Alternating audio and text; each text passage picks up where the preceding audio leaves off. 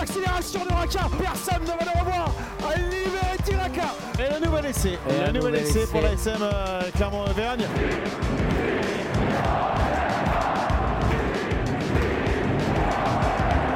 Salut et bienvenue dans ici euh, Montferrand, Jeunet Bleu, effectivement pour euh, cette émission une nouvelle fois euh, spéciale et, et- et confinée, chacun dans son salon avec Fred Verna et Christophe Buron. Bonjour messieurs. Bonjour Salut. Greg, bonjour à tous. Bonjour à tous. Avec cette question, faut-il s'obstiner à finir la saison de top 14 et même la, saison euh, euh, tout court? Et, euh, Je vous pose la question, messieurs, est-ce qu'il faut s'obstiner à la finir cette saison? J'aurais tendance à dire non. Toi Fred? J'aurais tendance à dire euh, non, mais Ok. Fred est toujours dans, dans- dans- dans la réponse de le Normand. normand, le normand. Bien sûr. Alors juste, euh, on pose la question parce qu'effectivement, il y a des, des- des nouvelles propositions euh, pour s'adapter à, à la situation exceptionnelle, notamment celle-ci, euh, de faire une formule qui commencerait donc en juin, si on peut, avec euh, des quarts de demi-finale, des demi-finales, et puis une finale le 10 juillet au Stade de France, euh, tout en sachant que de toute façon, le président de la République l'a rappelé, il n'y aura pas de manifestation euh, sportive euh, avec euh, du public avant la, mi-juillet, donc avant le 15 juillet.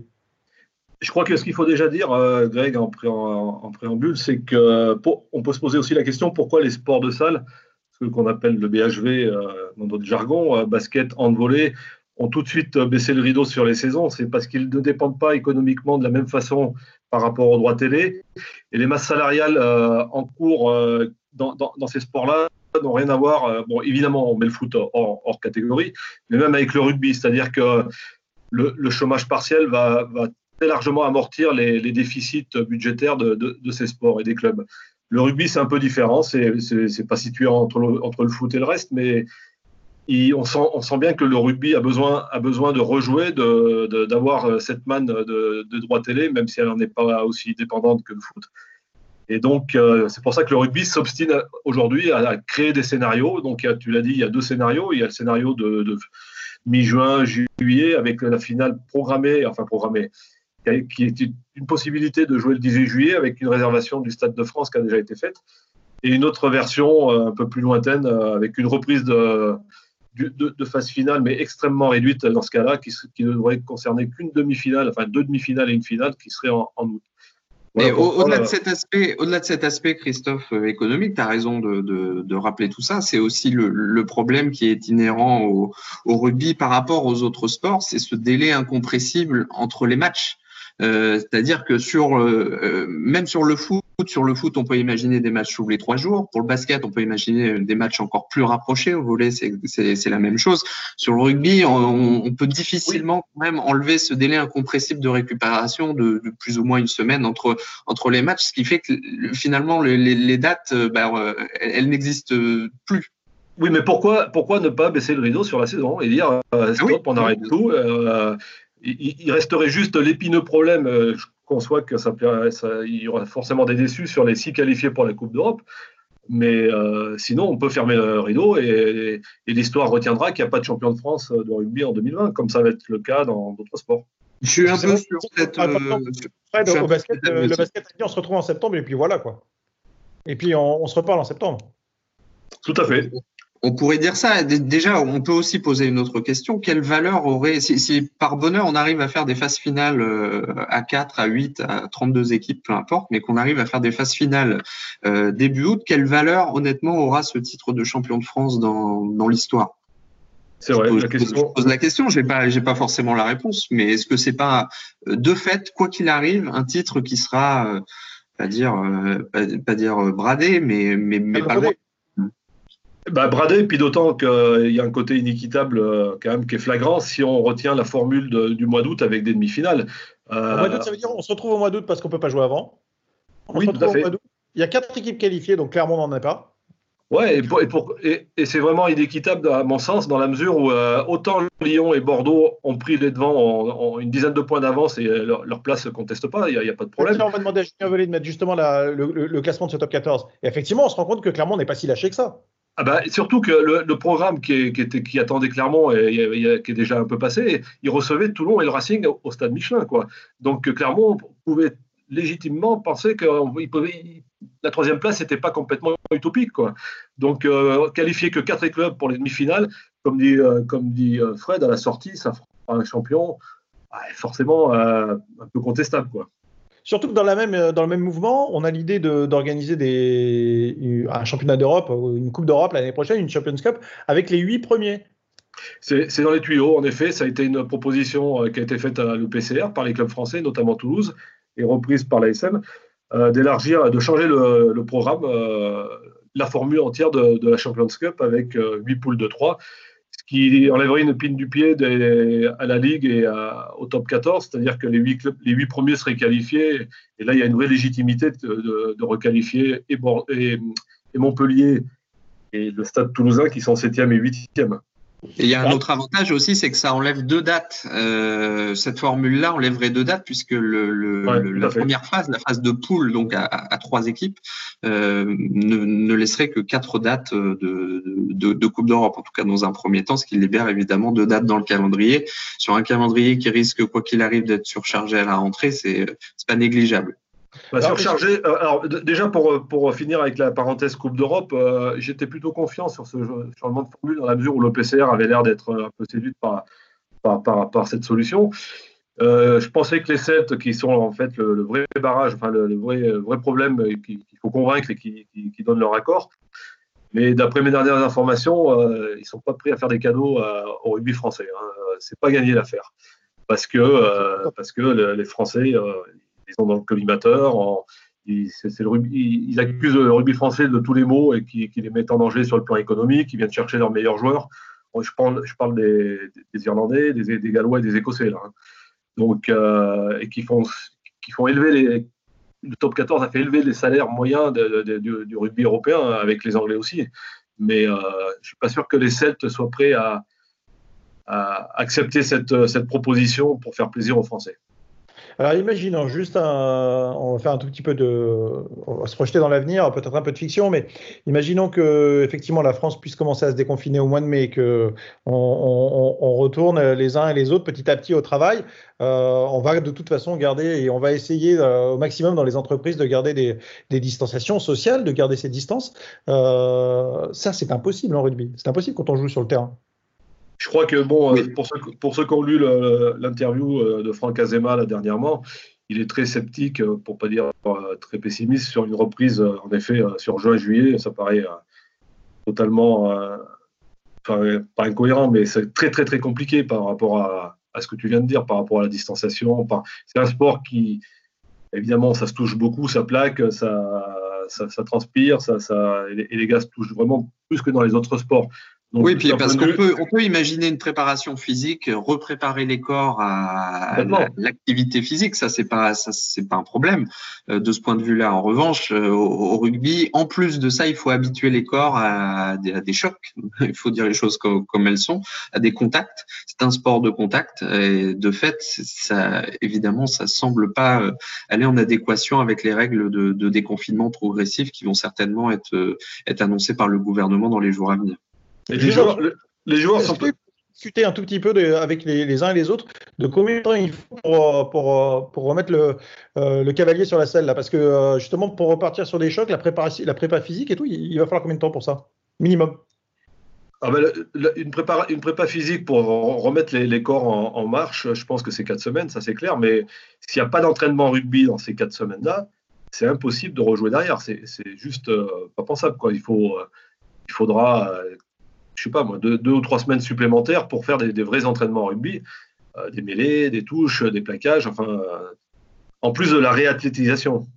Il y a un aspect aussi qui est, très très peu évoqué et qui a été euh, soulevé par quelques joueurs sous, la forme de, confidence en quelque sorte.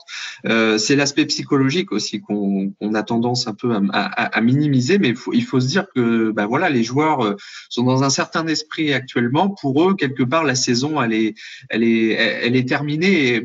Ne serait-ce que d'imaginer pouvoir repartir en plus sur des matchs décisifs de phase finale à, la rentrée euh, comme ça en se jetant un peu un peu dans le vide. Enfin c'est euh, il y a eu on, a débranché quoi là où euh, du côté des joueurs. Il faut dire les choses comme elles sont. Ils ont débranché, et puis euh, n'oublions pas, on va certainement aborder le, sujet, c'est que euh, l'option des matchs qui reprendraient à la deuxième quinzaine d'août pour finir la saison, ça sera avec des effectifs modifiés, les effectifs de la saison prochaine. Euh, ce serait quand même, enfin on, l'a mis en exergue dans, le journal, mais un Sébastien Bézi qui a fait toute la saison, qui s'est battu avec le Stade toulousain, imaginez qu'il soit demi de mêlée contre, contre Toulouse ou même un autre club avec l'ASM. Euh, pour finir cette saison-là, ça serait complètement.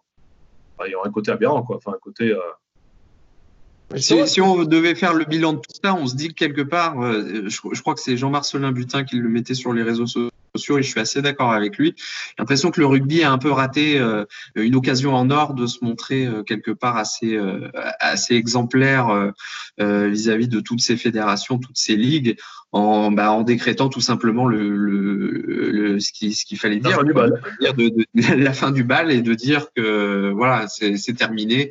Euh, il y a forcément des déçus. Il n'y a pas un scénario qui peut arranger tout le monde. Ça n'existe pas. On ne le trouvera jamais. C'est impossible. Euh, donc autant autant décréter la fin de saison et puis repartir euh, sur euh, sur une. Si, le, le, le scénario le moins pénalisant pour les clubs serait une fin de saison sans champion tout de suite et avec lui qualifié en Coupe d'Europe. Ça limiterait la casse pour tout le monde.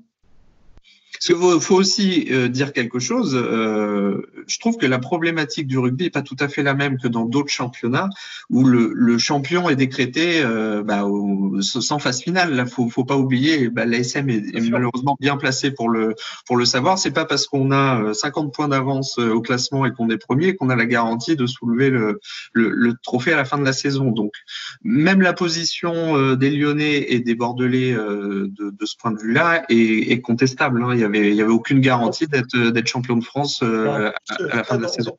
On, rappellera, on rappellera, pour mémoire. Pardon Greg, on rappellera pour mémoire pour continuer sur ce que dit Fred, il a raison. C'est que l'année dernière, euh, la finale entre Clermont et Toulouse a opposé les deux premiers de la saison régulière. C'était une première depuis plus de dix ans.